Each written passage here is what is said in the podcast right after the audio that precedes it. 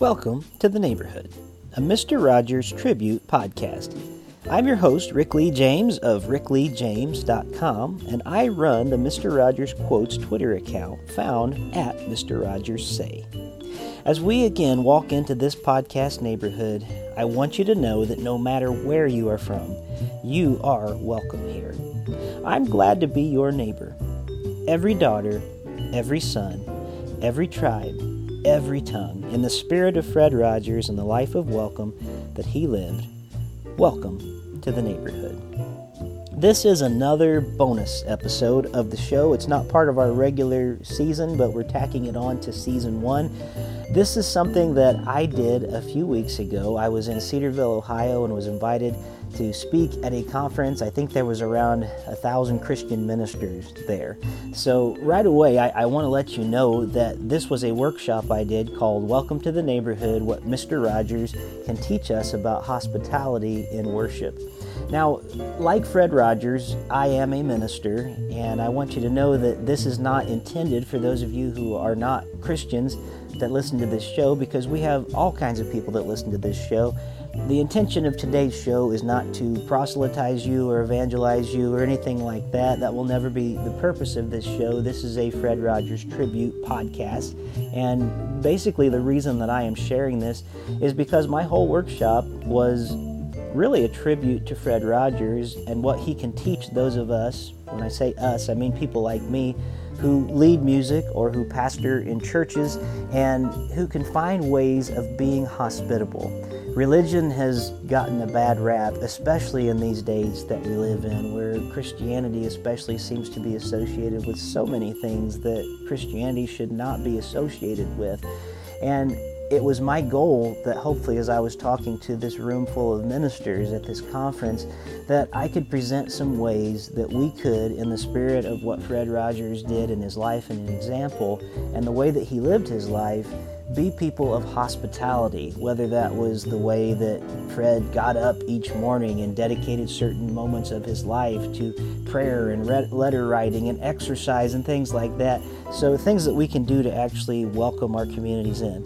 So, understand that as we go in. I know that some of you that listen, you have different beliefs, and that's okay. And we're not trying to necessarily change your beliefs on this show, but that's the context of where I was, and that's what I am presenting to you today as it was. There's a lot about Fred Rogers and his life, and maybe you'll be able to pick up some new information you didn't know about.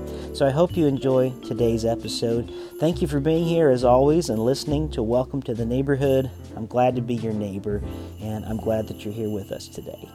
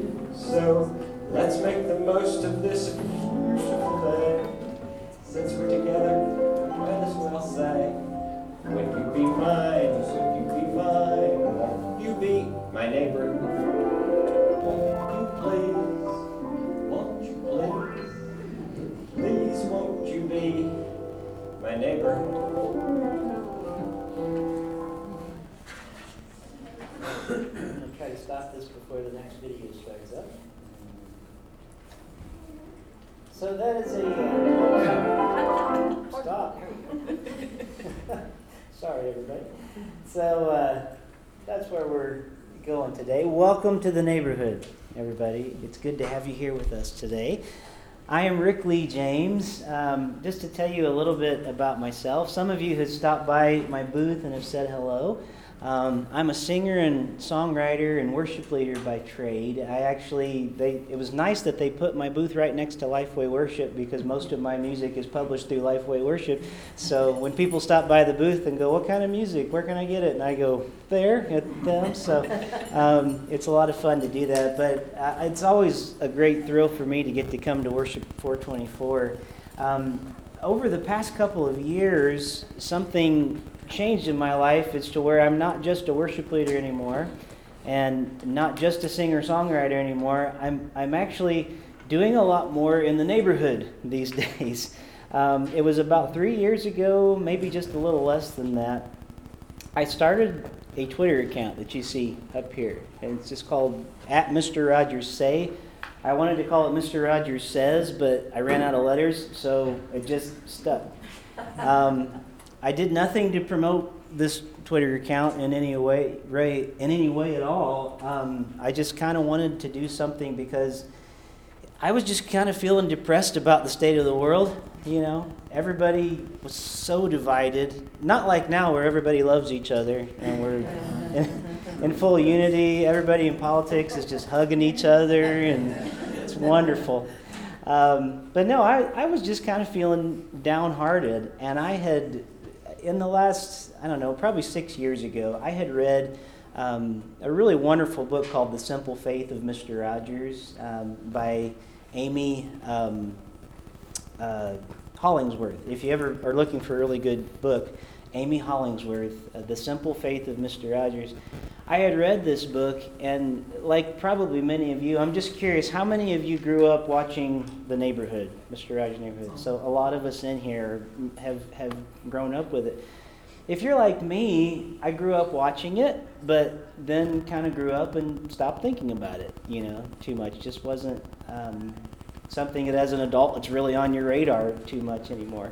And especially after Fred Rogers passed, you know, I'd see something about him every now and then, and and I thought, oh, that's sweet, that's nice. But when I read this book, The Simple Faith of Mr. Rogers, I realized like there was so much more to him than what I had even realized. I knew he was a minister. Um, I knew he did the show for a long time, but that was about all I had known. But what I didn't know was that he was going to end up becoming one of my spiritual heroes in life, and like learning about him, um, the how intentional he was uh, to be even more Mr. Rogers off screen than he was on screen. You know that he intentionally cultivated this type of life. So that brings me to this time. I just kind of find myself in a place like I just needed some kindness. And Twitter, if you're on Twitter, is a place that's super kind all the time. it's not. So I, I simply started this Twitter account and I just started putting quotes by Mr. Rogers on there. And at first I had like two followers, three followers, and, and nothing big at all one day I opened up the account and I realized, wow, we had like 100 more followers today. And then the next day, wow, we had like 500 followers today. And then we had like, it just kept really growing. Uh, and it grew so much. And again, all I was doing was just posting these quotes, by the way. Let me show you an example if you're not on Twitter, if you don't follow the account at all. Um, it's, it's literally just just uh, stuff like this. Today I put this because I was letting people know I was going to be doing this workshop. But it's usually just stuff like, you know, I don't believe that children, when they are very young, need to be told about all the troubles of this world. You know, um, or different quotes, and and so I literally just will post Mr. Rogers related stuff on there. Um, it grew and it grew. And every day I, I would get messages from people. And I would get messages that I would have never expected. I got messages like, and these are private messages, they weren't public. People would say, um, I was about to end my life tonight, and I came across this quote, and for whatever reason, I stopped. You know, um, I would hear things like, "You don't know what this means to me. My marriage is just about over, and I didn't know what I was going to do." And somehow, this quote made me stop and and reevaluate some things in life and I was getting them like every week, sometimes every day, just these little messages. And I, I wasn't doing anything as me, I was just posting Fred Rogers quotes, okay? So, what makes that so interesting is when you dive into the life of Fred Rogers, you see that that kind of stuff happened to him all the time. And he was so prayerful about his life, and he was so prayerful about cultivating this type of lifestyle that he would say to people when they would say things like that to him, if they heard something that he didn't even necessarily say, like on a television show, there was a lot of different times when somebody would say, I was in a hotel room and I was strung out on drugs. I was about the end of my life. For whatever reason, you came on the TV and it pulled me out of it. And I haven't gone back to drugs since. Like, there's stories like that. And Fred would say to them, sorry, I should call him Mr. Rogers. I don't know him personally, but I often call him Fred because it feels like such a, he would want me to, you know. Um, and he would say to them something like this He'd say, Well, that was the Holy Spirit taking my words and giving to you what you needed to hear in that moment. And, and he would usually talk with them. Sometimes he would pray with them if it was a personal conversation.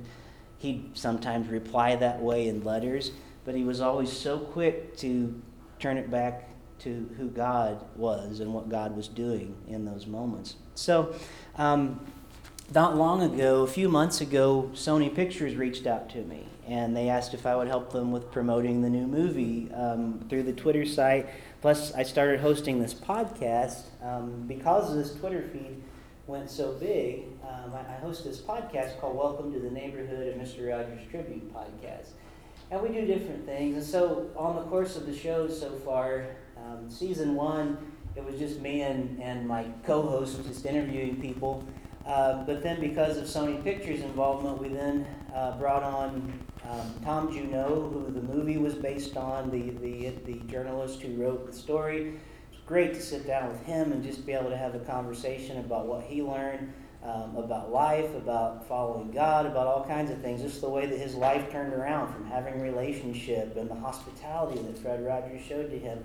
Um, I got to have musicians come on my show, like like um, and I'm blanking on all of them now. Uh, John, John Cicada, uh, Jaci Velasquez, Lee Greenwood, um, uh, Tom Bergeron, who hosts Dancing with the Stars, and uh, like all these people have come on the show, and we've, I've just had a great time talking with them.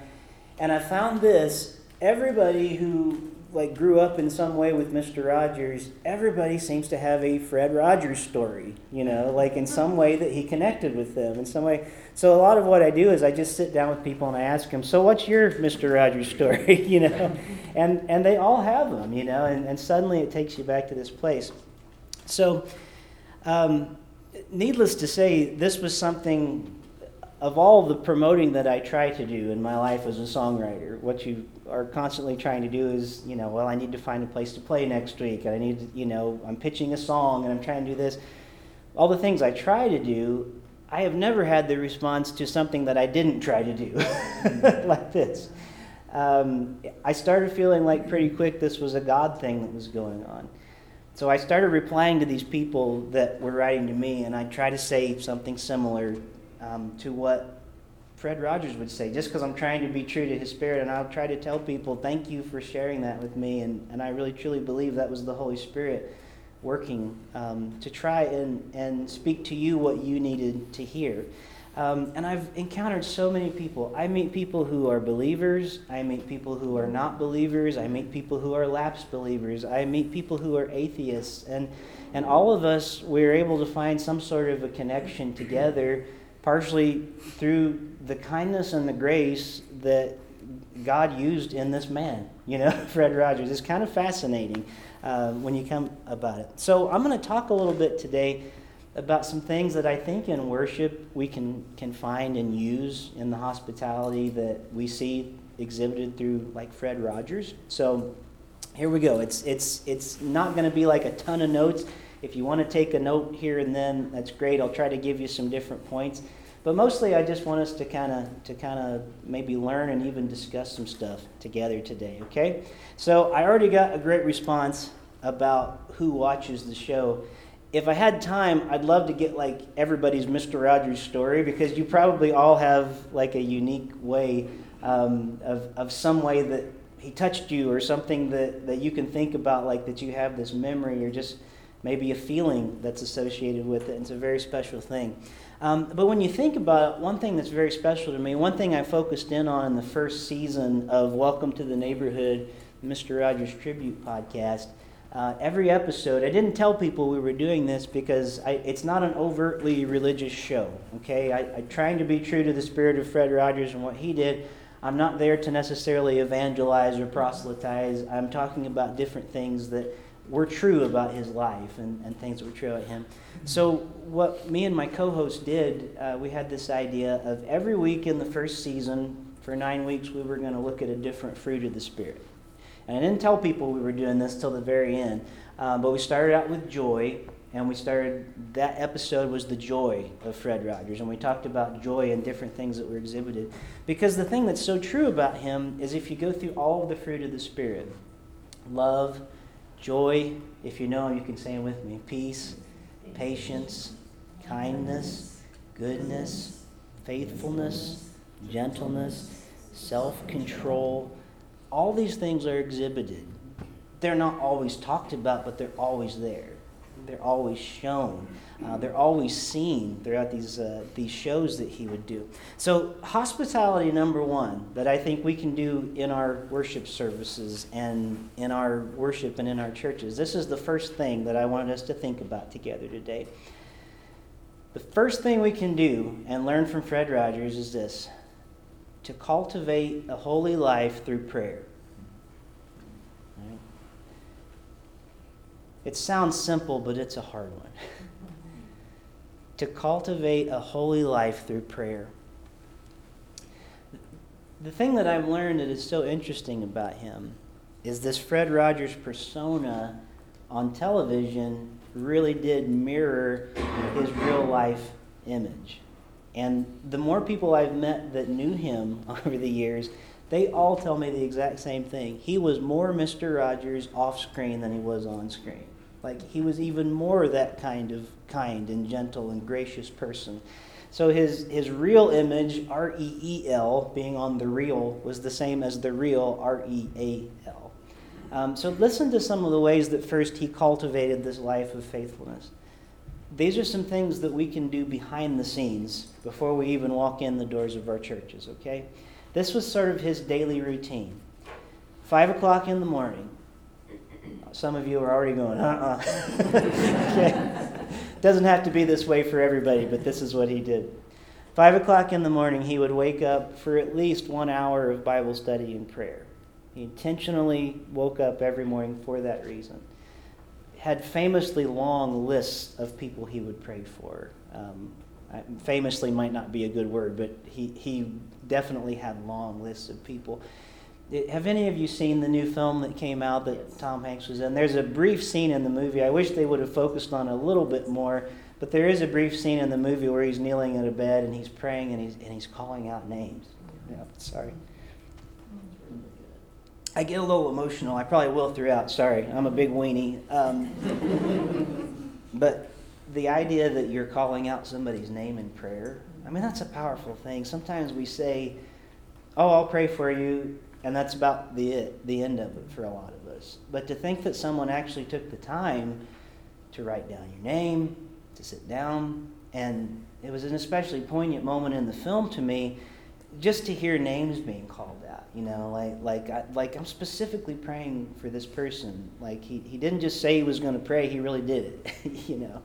Um, so at 5 a.m., that was his routine. He would read, he would study the Bible. Sometimes he would reply to fan mail.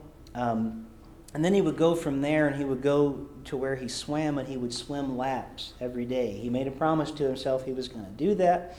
And even that was a prayerful act for him he was good friends with, with Henri Nouwen. Uh, if you've ever read any books by Henri Nouwen, and Henri's death was, was a very traumatic thing for Fred. He, he was very close to him. And Henri Nouwen taught him a prayer from the Taizé community, Jubilate Deo, Jubilate Deo, uh, Alleluia. He would sing that every morning, and that means rejoice in the Lord, rejoice in the Lord, Alleluia. So before he would dive into that pool every morning, he would sing it out loud. He would do it quietly, but he would sing every morning, Jubilate Deo, Jubilate Deo, Alleluia, and he'd dive into the pool. I really wanted them to put that in the movie. Of course they didn't, but wouldn't that have been cool? So even swimming turned into an act of prayer for him. And he would get out and dry off, and I've heard some writers say it was like he was uh, wet as, as, as if he had gotten out renewed and refreshed from a, a renewal of his baptism each day whenever he got out of the pool. He didn't drink and he didn't smoke. He didn't eat meat because he didn't want to eat anything that had a mother. Um, true story. And he would weigh in daily. You probably know this because it's gotten to be such a like big fact. But he weighed one four three, and he took a lot of pride in that because one four three to him one um, there's one word or one letter in the word I. There's four letters in the word love L O V E, and three you, Y-O-U. So 143, his weight, even what he weighed meant I love you to Fred Rogers. So, and he would often use that number. He would write in notes to people, 143, and, and it was just this code. If you saw 143, little trivia fact, um, because this has become such a big part of my life, my most recent album that I made is called Thunder and um, I, I, had it printed in vinyl and on the vinyl they give you the option of having something like engraved as far as a number. I said do i get to pick the number? And and they said yeah. I said let's do 143 so if you look really really close in the vinyl like in the wax it says RLJ, Rick Lee James, dash 143, just because of the association with Mr. Rogers. So that number is kind of like, I've, I've given up on weighing 143. That's just not, not going to happen.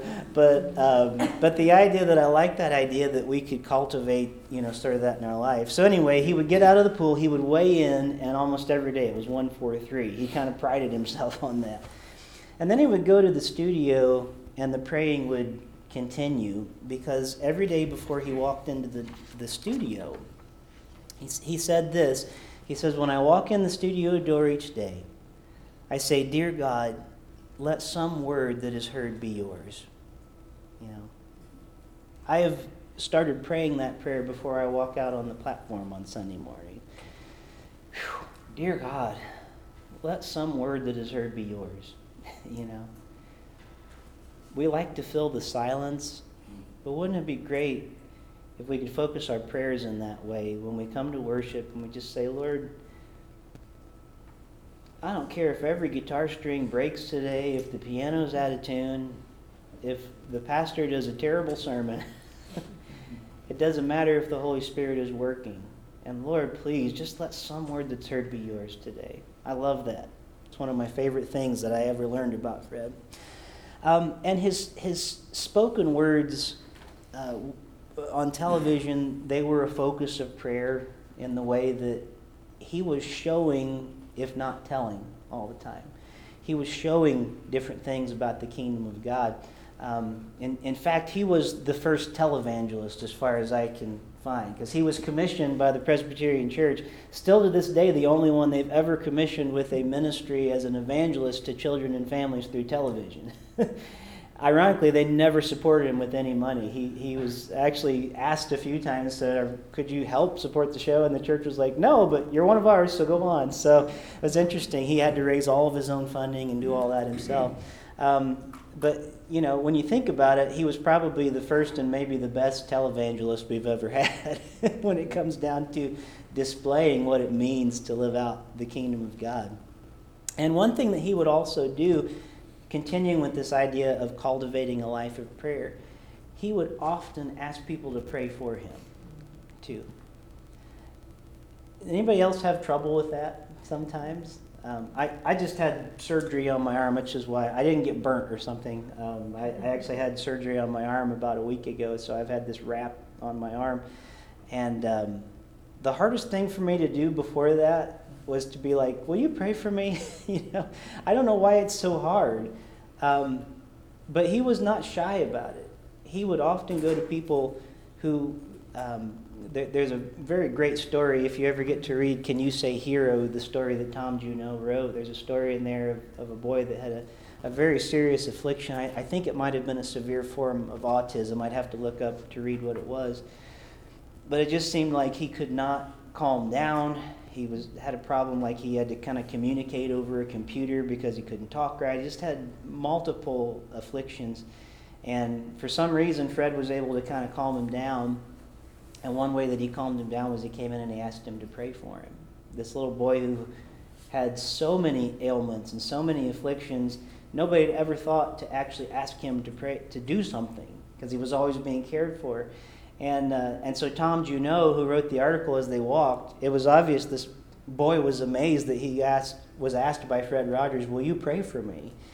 And Tom said to Fred, said, how did you know that was going to calm him down? You know, and he said, oh, I didn't do it for him. I did it for me. He said, I figured that anybody who is facing that much in their life must be awfully close to God. And I think I need their prayers, you know. And he would do that. They show a little bit of that in the movie. In the film, they have a lot of different characters that like are not the actual story that happened, but it's something that did happen to somebody along the way. So you see some of that in the film too. So he cultivated this life of prayer. And and the last thing I wanted to focus in on before I get to the next hospitality point, like he would invite when he would go to speak at commencement ceremonies. Um, and he did a lot of them throughout his lifetime. They would go and, and speak at graduations, and, and he would often start out by just inviting the students to sing along with him. So he might get up and they would start singing, you know, it's a beautiful day in the neighborhood, and before he knew it, the whole the whole place was singing, you know, it, which was kind of funny. But then he would go in and he would say something like this. He would he would have these written prayers that he planned out in advance. By the way, he planned a lot. Like he did everything very intentionally whenever he came together. It seemed very off the cuff, but he wrote everything and was very meticulous. So he, this is one instance of a prayer that he said at one of these graduations. He said, Dear God, please inspire our hearts to come ever closer to you. We pray for those people who know us and accept us as we are, those people who encourage us to see what's really fine in life. We pray for all those people of your world, our sisters and our brothers whose names we may not know, but whose lives are ultimately precious in your sight. With all our hearts, we pray for all your children everywhere. Yes, everywhere. And he, he emphatically stressed that last word, everywhere. And finally, we offer our strengths and our weaknesses, our joys and our sorrows to your never ending care.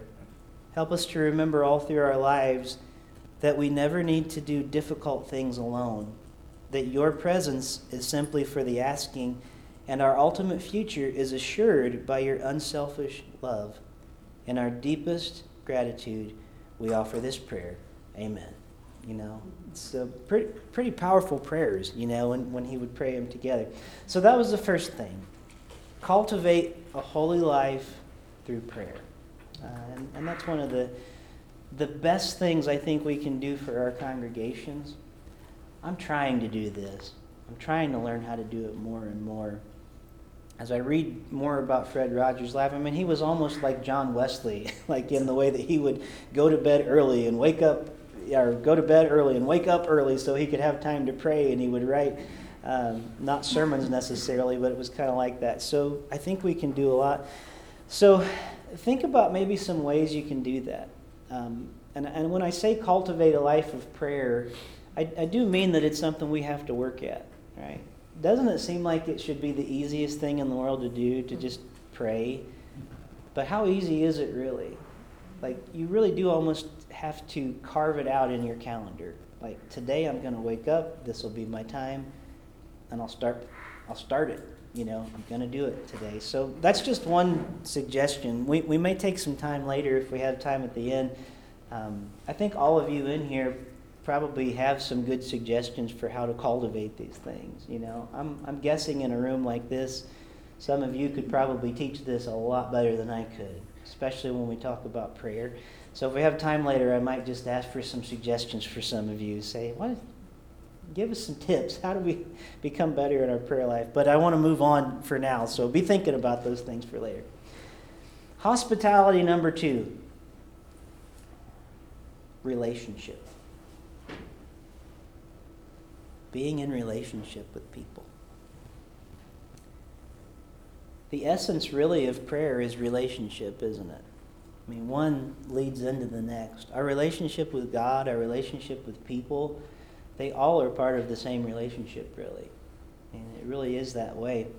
Um, there was a six year old viewer of Mr. Rogers' Neighborhood named Amy Meter.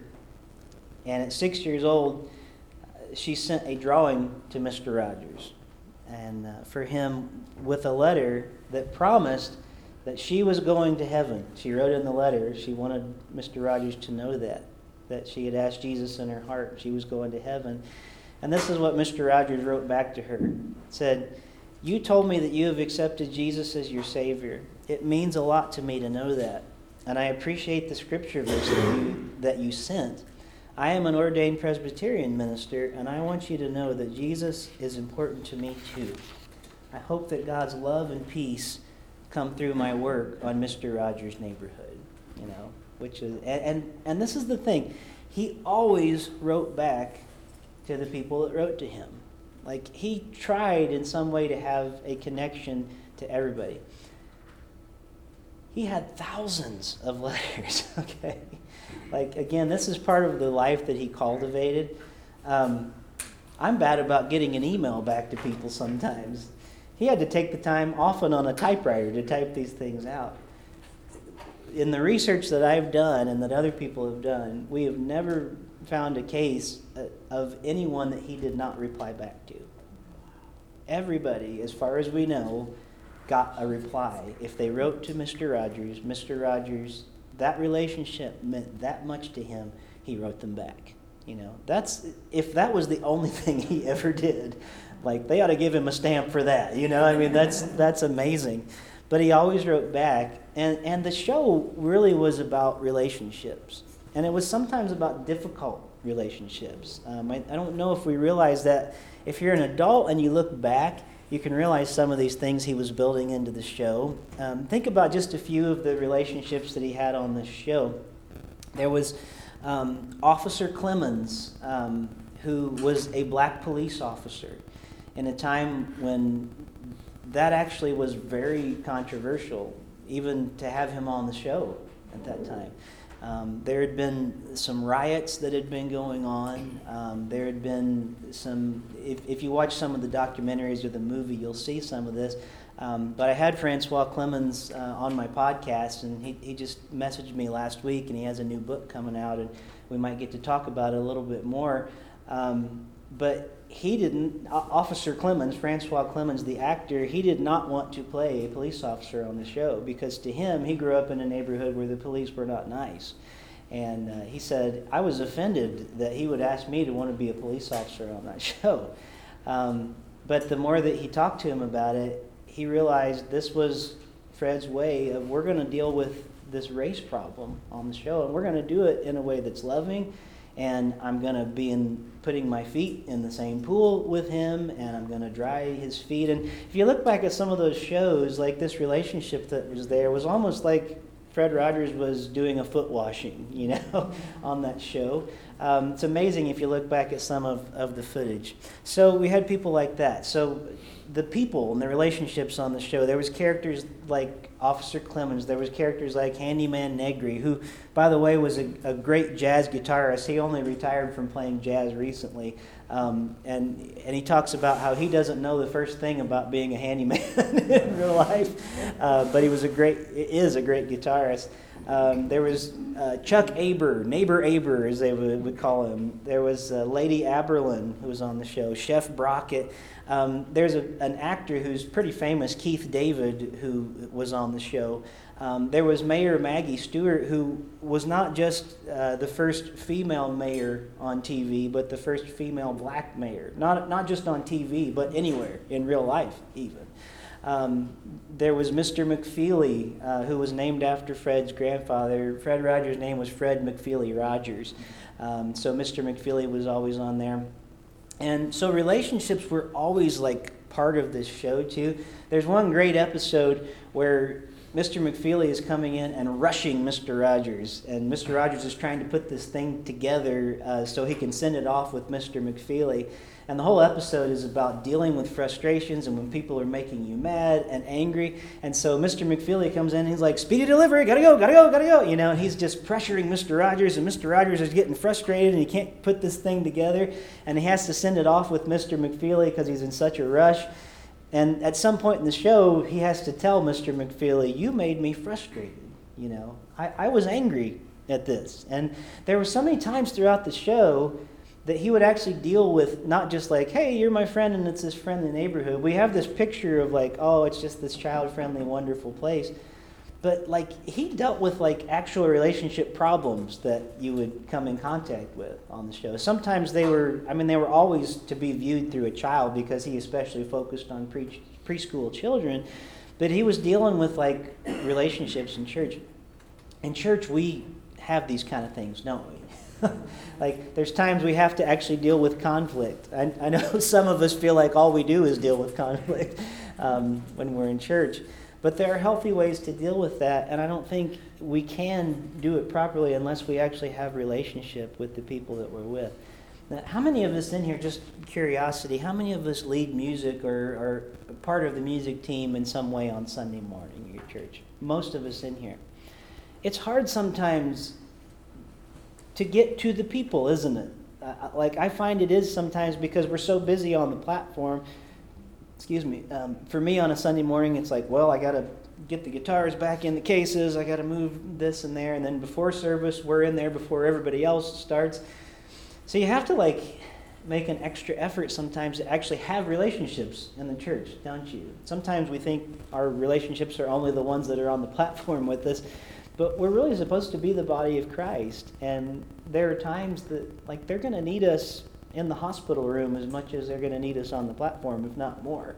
Um, they're going to need us in those situations. And if we don't have relationships deeply with our people, good, bad, whatever, um, it's hard to be there for them in times when they really are going to need us. Or, or also when we're going to need them. You know, getting back to, will you pray for me? There's times that we, those of us in ministry, we need that from them as well. So these relationships um, were, were so important. So that's maybe another one we could talk about if we had more time later. Suggestions on keeping relationships uh, fresh.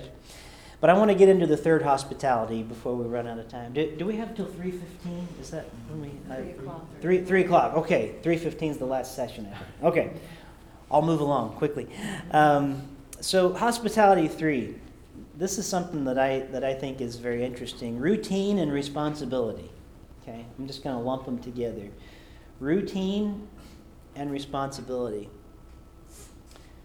Those two things, routine and responsibility, they were foundational for Fred Rogers' ministry and his show. And I'm, I'm going to call it a ministry because he considered it that. Um, every day, Mr. Rogers on the show he entered the house and he did the same thing. We watched it at the beginning, remember? He came in and he, he sang a peppy song when he started, and then the show went on. Let me show you how consistent he was with what he did from the start to the finish of that show. If you've never seen this, it's fascinating. Notice how little changes on the set of this show. This is the first time and the last time that he came into the neighborhood on the show throughout the course of the, I think, what was it, 45 or 50 years that the show was on TV. I, I can't remember exactly. But here we go. Look, look at how little the set changes, how little anything changes from the first to the last one.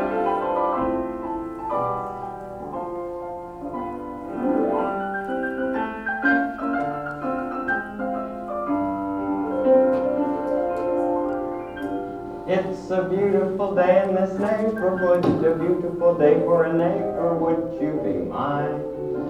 Would you be mine? It's a neighborly day in this beauty wood, a neighborly day for a beauty. Would you be mine? Could you be mine? I have always wanted to have a neighbor just like you.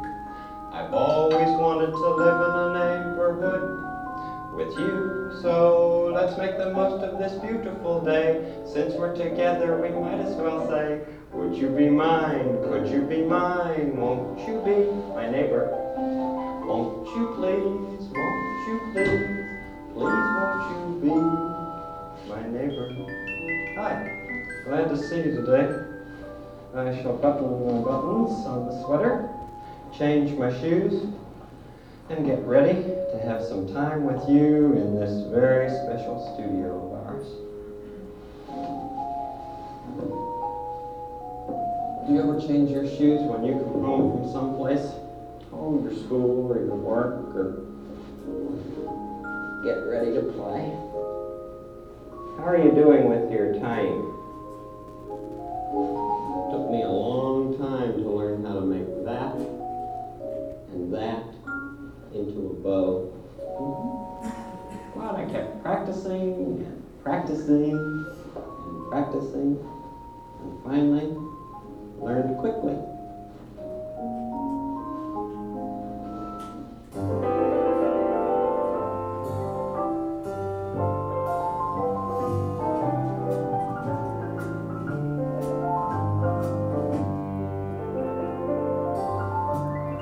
It's a beautiful day in this neighborhood, a beautiful day for a neighbor. Would you be mine?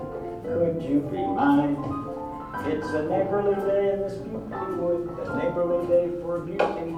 Would you be mine? Could you be mine? I have always wanted to have a neighbor just like you.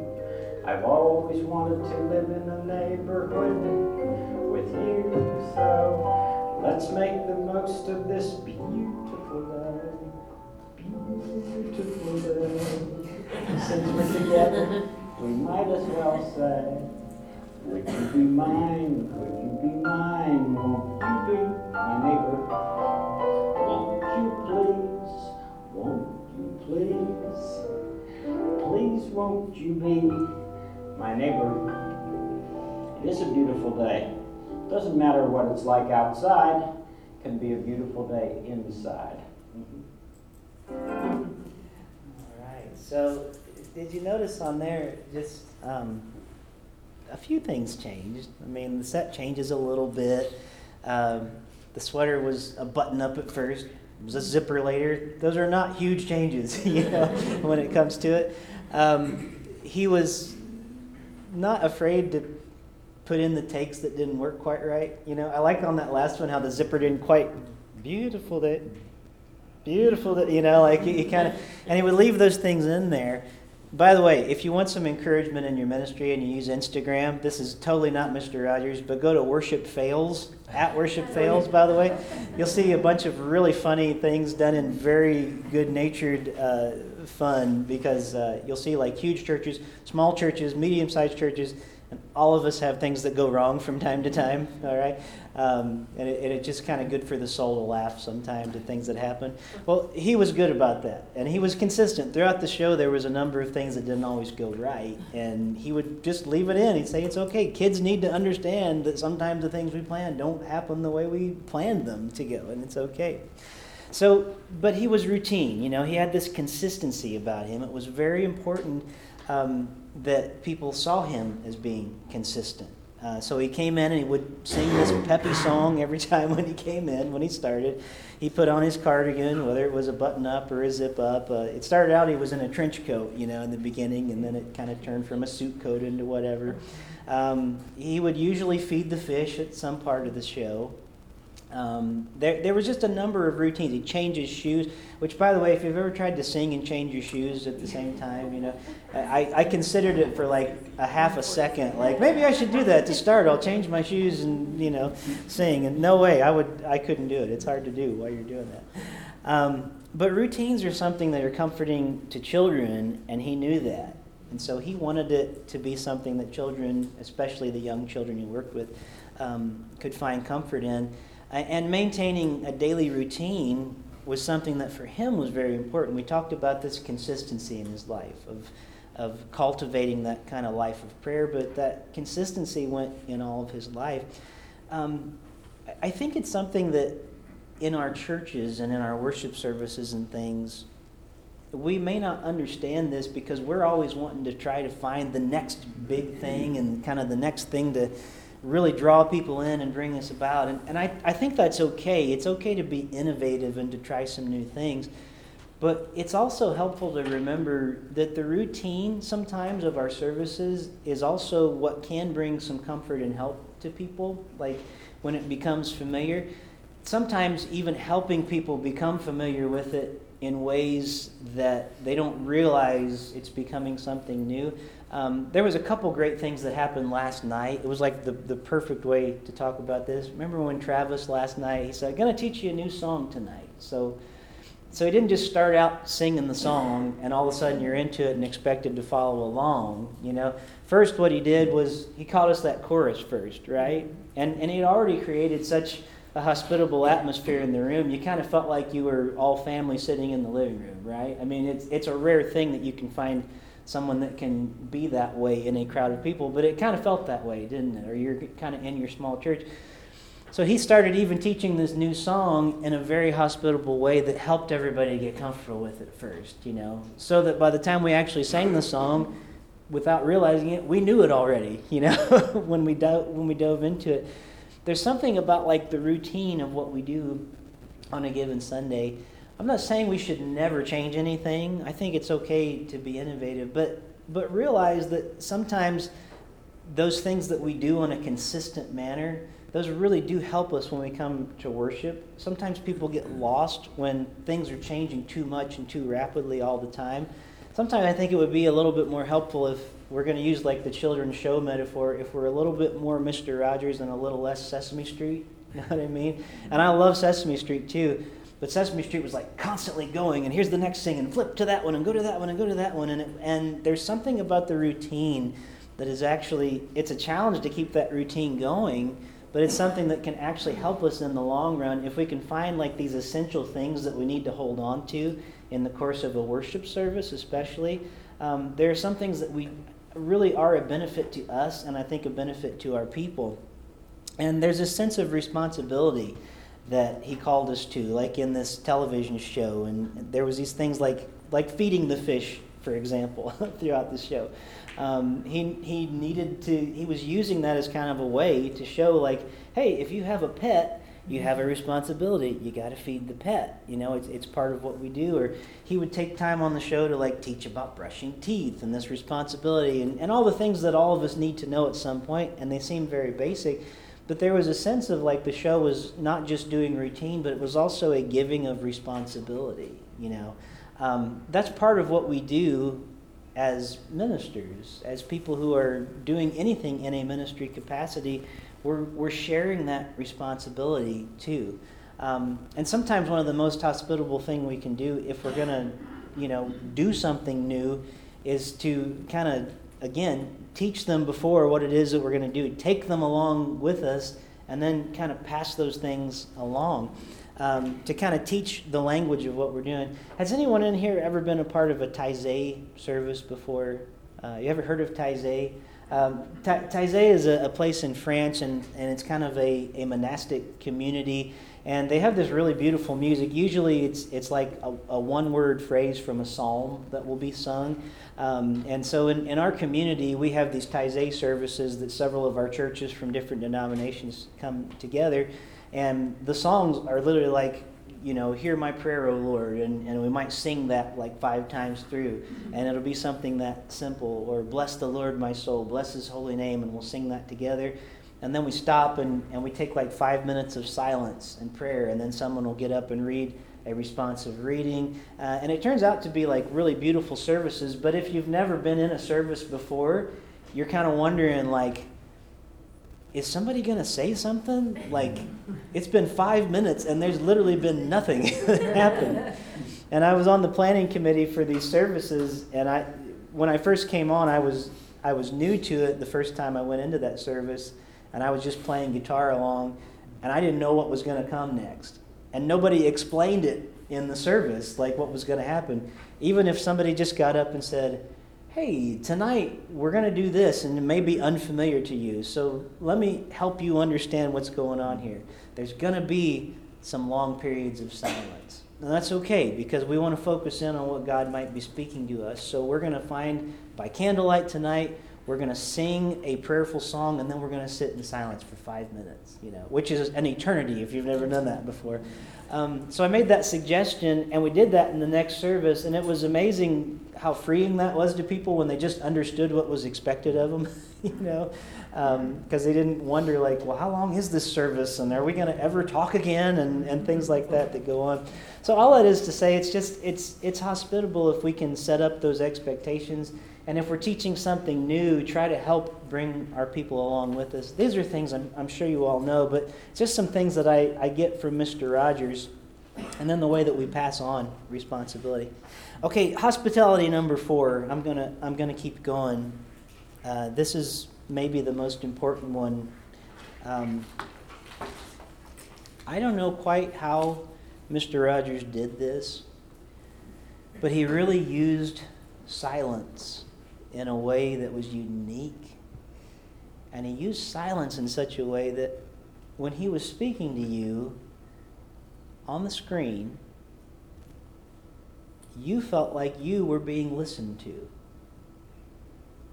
Think about that. If you ever just sit down and watch that show again, you almost get the sense that even though he's talking and you're watching his show, that he's listening to you as well because he comes in and he's asking these questions, you know, like like he, he might come in one week and say, Hey, you know what I have with me this week? And it might be inside of a box or something, and he'd say, Have you ever seen one of those before? No. For those listening to the audio, I'm holding up the audio recorder right now. And then, see, let's take a look at it.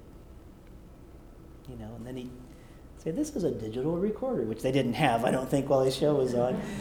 but if he did, you know, he'd go into it and then he'd say, Do you know what this button does? You ever thought about that before? You know?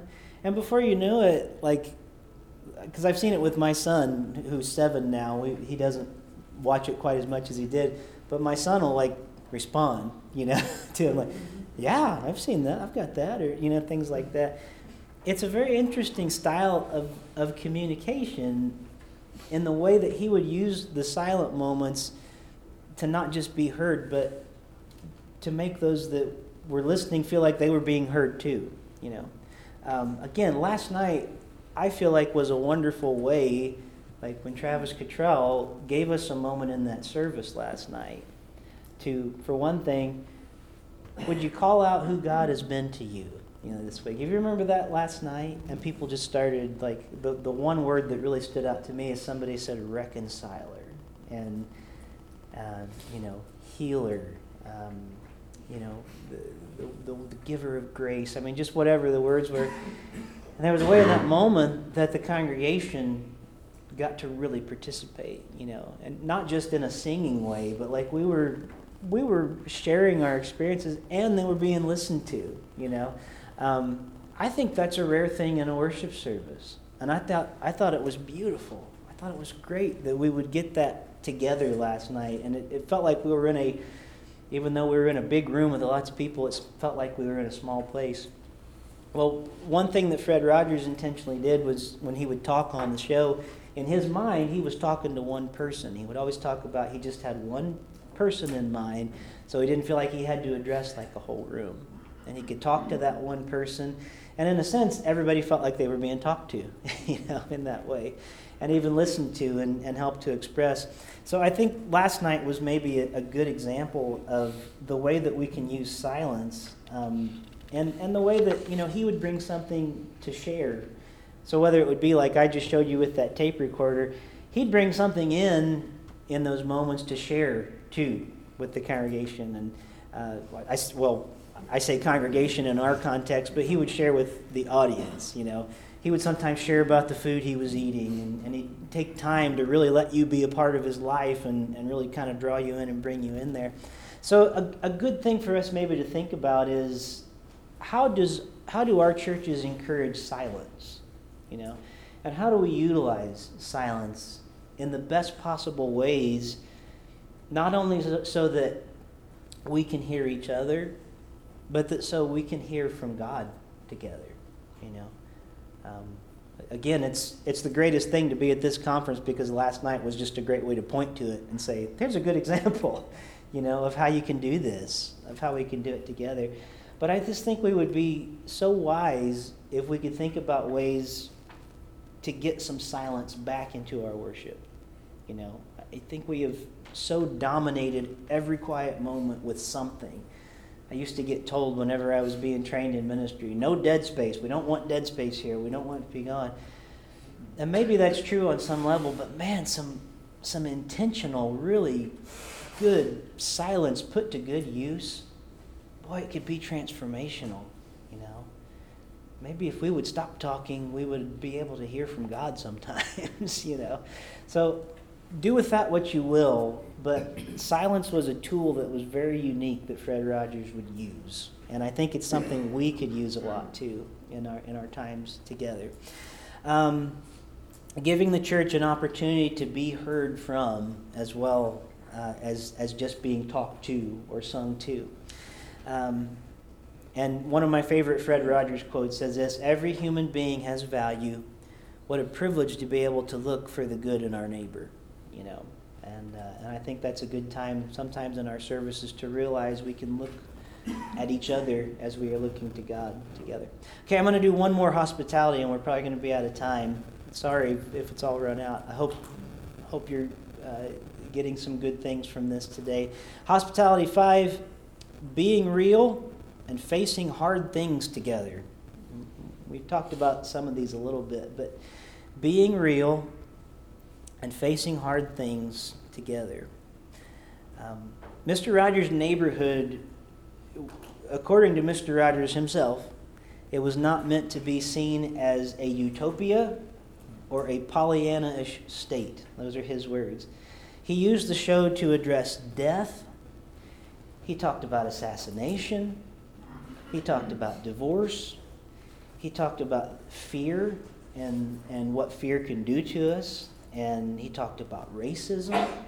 Uh, he talked about jealousy. I mean, th- these are not things you would think a kid show would broach, but like his very first episode was a topic about war, like the very first one back in that black and white day, and um, and what it would mean to him. He was trying to show out what's it mean to live out the kingdom of God, and especially to express what it means to love our neighbor as ourselves. How do we live this out? How do we not preach about it? How do we just show it? You know, and that was something he could do on public television. Um, so, how are hard topics addressed in our churches? And that, that's just kind of a thinking question for us. How are these hard things addressed in our churches?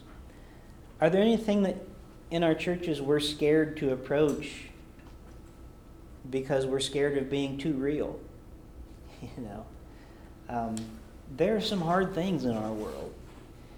And I think the church is a place that people are, whether they want to admit it or not, I think they're listening for answers, but I think sometimes they're not getting them. Uh, or they're not getting adequate answers, you know, in those times. And sometimes they're not even just getting the honesty of us going, sometimes saying, I got to be honest, I just don't know. but I want to seek it out together, I want to find it together, and I want God to help us do that.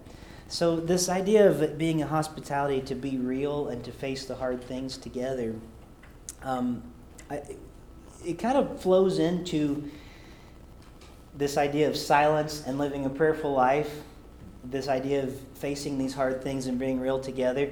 But does anybody have a Bible that really quick they could read John chapter 8, verses 1 through 11? Just real fast. If you have it, if, if you don't, that's fine. I can sum it up real quick. But I, I wanted to have us maybe hear that together. Okay, would you mind reading it? It's, it's John chapter 8, verses 1 through 11. Okay, that's a lot of reading. Yeah. and everyone went to his own house, but Jesus went to the Mount of Olives. Is that right? Mm-hmm. Okay. Now, early in the morning, came again into the temple, and all the people came to him. And he sat down and taught them. Then the scribes and Pharisees brought to him a woman called in adultery. And when they had her, when they had set her in the midst, they said to him, Teacher, this woman was caught in adultery in the very act. Now Moses in the law commanded us that such should be stoned. But what did they say? This they said, testing him, that they might have something of which to accuse him. But Jesus stooped down and wrote on the ground with his finger, as though he did not hear. So when they continued asking him, he raised himself up and said to them, He who is without a sin among you, let him throw a stone at her first. And again he stooped down and wrote on the ground. Then those who heard it, being convicted by their conscience, went out one by one, beginning with the oldest, even to the last, and Jesus was left alone, and the woman standing in the midst. When Jesus had raised himself up and saw no one but the woman, he said to her, Woman, where are those accusers of yours? Has no one condemned, condemned you? She said, No one, Lord. And Jesus said to her, Neither do I condemn you. Go and sin no more. Thank you. All right. Uh, I want us to, as we close today, have that scripture passage in mind because it hits a lot of these points at the same time. Um, we first have Jesus who has been off praying, okay? He didn't just get out of bed and go start teaching. Beginning of the story, Jesus is praying. He goes into the temple, and as he's teaching, you know, you don't expect this when you're doing your sermon on Sunday morning. Somebody drags in this adulterous woman. I don't know where the man is. It doesn't seem to be important to the story, but they bring the woman in. They start accusing her and they say, What are we going to do? This is going to happen at some point. Maybe not literally in the middle of your church service, but something like this is going to come up. And it's important, first of all, hopefully, that we have become people who have cultivated a life of prayer so that our immediate reaction is not, well, let's do this, the law says that, you know, because that's what they were doing. The law says to do this. Are we going to get to it or not? And Jesus is so wise in that quiet moment, in being very real and dealing with this very hard thing. What's he do? He stoops down and he just starts to scribble in the sand. We don't know what he wrote.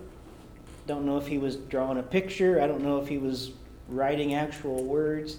Different scholars and theologians have different ideas in mind. But he used that time to take back the moment through that silence. And the tension, you can hear it in that story. They're waiting on that answer. They want to know what he's going to say. And Jesus just keeps on scribbling. And I don't know if, I don't know, uh, who am I to know the mind of God? What was going through Jesus' mind at that moment? How was he formulating what he was going to say? But in that time when it comes back, let those of you without sin cast the first stone. That's a pretty creative and amazing thing to say, you know. And pastorally speaking, that's brilliant, you know. Um, and I love how in the story it says, and then the elders were the first to, to drop their rod. It's like those who had some wisdom and experience, they kind of went, oh, yeah, he's right, you know they were the example, and then the younger ones then dropped, and then they all went. And then there was a point where some reconciliation and some forgiveness could happen. Who condemns you? You know, no one. Well, neither do I. Go and sin no more. You know, it's a beautiful story, and I, I feel like it's one of the best examples I can think of of like really using the silence to, and this prayerful life that's been cultivated to come into these hard moments and allowing God to work through it and, and just use that moment and use that time. Um, I, I want to always be conscious of this because a lot of times, because I run this Twitter feed and people are constantly saying things, boy, like we really need Fred Rogers today, and I wish we had him now. What would he do and what would he say? And, and I always just want to reply like, let's make sure not to make a god out of this man, you know? Like he's he's not a saint, he was a person and and I don't want us to think that this isn't attainable to any of us because he worked so hard to become this type of person in his life. He worked so hard to become the man that he was. Um, and it's something that we're all supposed to strive for we should maybe do less of like, boy, I wish we had him today, and do more like, boy, I wish I could live and become that kind of life today and live that out into our world. You know what I mean? And I think he would tell us that same thing too. Fred Rogers' source of strength was the same source of strength that we all need to pull from. Okay, so I want us to make sure we're not making like a God out of him. Uh, but I want to close with this one last phrase, and then we'll be out of time. We probably already are. This is one of my favorite quotes from Fred Rogers. It's a good one for us to think about. It says, When I think about heaven, it is a state in which we are so greatly loved that there is no fear and doubt and disillusionment and anxiety. It is where people really do look at you with the eyes of Jesus. It's one of my favorite Fred Rogers quotes. So, the question for today how is your church helping people look at all people who walk through the doors through the eyes of Jesus, with the eyes of eternity? How do we look in that way? So, um, that's about all I have time for today. If you have a chance and want to stop by my booth before we're gone, I'd love to talk to you some more. Uh, if you'd like to go to my website sometime, rickleejames.com is where you can find me. Um, thanks so much. I'm sorry we didn't have more time for interaction. I can stay around and chat for a few minutes if anybody wants to. But thanks for coming and uh, have a great rest of the time at the conference and be very safe in your travel home. God bless you all. Well, thank you for joining us here again this week in the neighborhood. Music featured on today's podcast was Nouvelle Noel by Kevin MacLeod and Won't You Be My Neighbor by Fred Rogers himself. Special thanks to the community at Mr. Rogers Say on Twitter. I'm so glad to be your neighbor, and I'm so glad that you travel this journey with me every day. I am your host, Rick Lee James. My personal Twitter account is at Rick Lee James if you'd like to follow me there. My website is rickleejames.com, and I do host another podcast called Voices in My Head, the Rick Lee James podcast, which is mostly an interview show that I do with people I find interesting. And I look forward to being with you again next time. So until we meet again, remember, you make each day a special day. You know how? By just your being you.